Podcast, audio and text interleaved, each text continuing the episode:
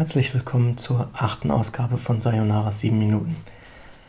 Tatsächlich gibt es jetzt schon wieder einen neuen Teil von diesem Podcast und äh, die Erklärung liegt eigentlich auf der Hand, denn ich bin jemand, wenn ich motiviert bin, dann äh, haue ich mich rein und ähm, dann kann es aber genauso gut sein, dass es wieder Phasen gibt, in denen ich weniger motiviert bin und entsprechend der Output am Ende dann auch geringer ausfällt. Man soll die Feste eben feiern, wie sie fallen, und äh, entsprechend packen wir's. Das erste Thema, mit dem ich euch konfrontieren möchte, ist die Consumer Electronics Show zwanzig einundzwanzig. Die fand ja, in Las Vegas statt oder auch nicht. In diesem Jahr erstmals ausschließlich digital wegen der äh, Covid neunzehn Pandemie, wie so viele Events auch letztes Jahr und vermutlich auch dieses Jahr immer noch.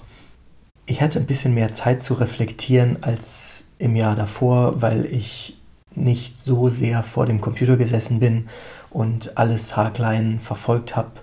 Viele Hersteller haben quasi ähm, ihr Programm ein bisschen aufgesplittet, haben nicht am, am Eröffnungstag der Messe sofort die Nachrichten herausgegeben oder im Vorfeld, sondern äh, haben entschieden, okay, wir machen jetzt zur C E S vielleicht ein bisschen weniger und dafür aber dann äh, zu einem anderen Termin, über den wir selbst entscheiden, werden wir die äh, Leute mit Informationen, ja, zuballern ist jetzt das falsche Wort, aber äh, ein anderes fällt mir gerade nicht ein. Auf jeden Fall geht es darum, dass ähm, insgesamt die Informationsfülle rund um die C E S zumindest nach meinem Bauchgefühl eher enttäuschend ist.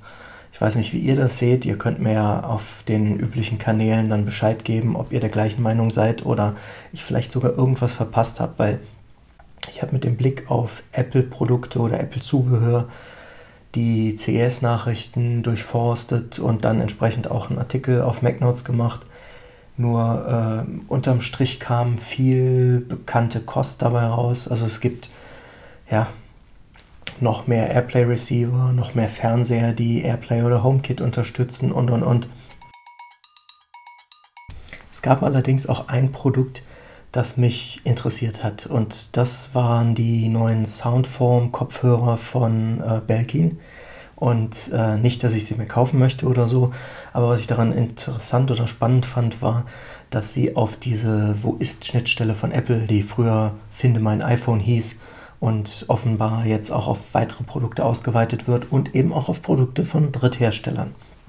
Wenn diese die Schnittstelle irgendwie lizenzieren oder wie das eigentlich funktioniert, darüber habe ich noch keine Kenntnis, aber in jedem Fall denke ich, dass es auch ein Fingerzeig darauf ist, dass Apple demnächst äh, die AirTags rausbringen wird und im Zuge dessen halt auch andere Hersteller mit irgendwelchen Produkten auf den Markt kommen werden, die diese Wo-ist-Schnittstelle nutzen können. Ich habe sogar irgendwo mal gelesen, dass äh, auch Teil, also der Hersteller von diesen Bluetooth-Token-Dingern da, sich ähm, in der Wo-ist-App von Apple wiederfindet und äh, das finde ich umso erstaunlicher, da das Unternehmen sich ja im letzten Jahr sogar lautstark beschwert hat, es würde von Apple benachteiligt werden oder so. An dieser Stelle möchte ich dann noch ein anderes Problem ansprechen, was auch mit der C E S einundzwanzig, äh, zwanzig einundzwanzig zu tun hat, und zwar äh, mit der Berichterstattung darüber und ähm, mit Apples MagSafe-Zubehör. Also ihr wisst schon, dieses neue coole Ladezubehör fürs iPhone zwölf, was eventuell dann noch auf andere Systeme wieder ausgeweitet werden wird. Nur grundsätzlich ist es so, ich habe bei der Recherche zu den neuen Produkten natürlich auch auf konkurrierenden Seiten gelesen und festgestellt, ja, da schreibt jemand, Hersteller X Y, sagen wir Anker, hat irgendwelches MagSafe-Zubehör rausgegeben, ja, oder wird es rausgeben in, weiß ich nicht, ein paar Wochen oder sowas. Nur das Problem ist, das macht Anker gar nicht, denn ähm, Anker bietet günstiges Zubehör an und ähm, es schickt sich einfach nicht, wenn man dann den Preis erhöhen müsste. Und warum muss Anker den Preis erhöhen, wenn es MagSafe-Zubehör anbieten wollte? Ja, weil Apple dieses ne, Modewort patentiert bzw. lizenziert. Also wenn jemand MagSafe-Zubehör anbieten will, dann muss er gewisse Voraussetzungen mit seiner Hardware erfüllen. Und erst dann kriegt er von Apple, äh, von Apple, von Apple, von Apple quasi den Stempel aufgedrückt und kann allen Leuten sagen, hier, schaut her, das ist offizielles MagSafe-Zubehör. So wie bei Lightning oder so. Bei Anker, ähm, ja, merkt man das zum Beispiel daran, dass das Zubehör nur mit sieben Komma fünf Watt laden kann und eben nicht mit fünfzehn Watt. Das hängt vermutlich damit zusammen, dass in dem Anker-Zubehör keine Controller-Chips oder irgend sowas drin sind, die dafür Sorge tragen, dass das Zubehör beim Aufladen nicht ja, Schaden nimmt oder äh, entsprechend nicht kompatibel sind mit den Vorkehrungen, die Apple aber trifft, dass das Zubehör keinen Schaden nimmt.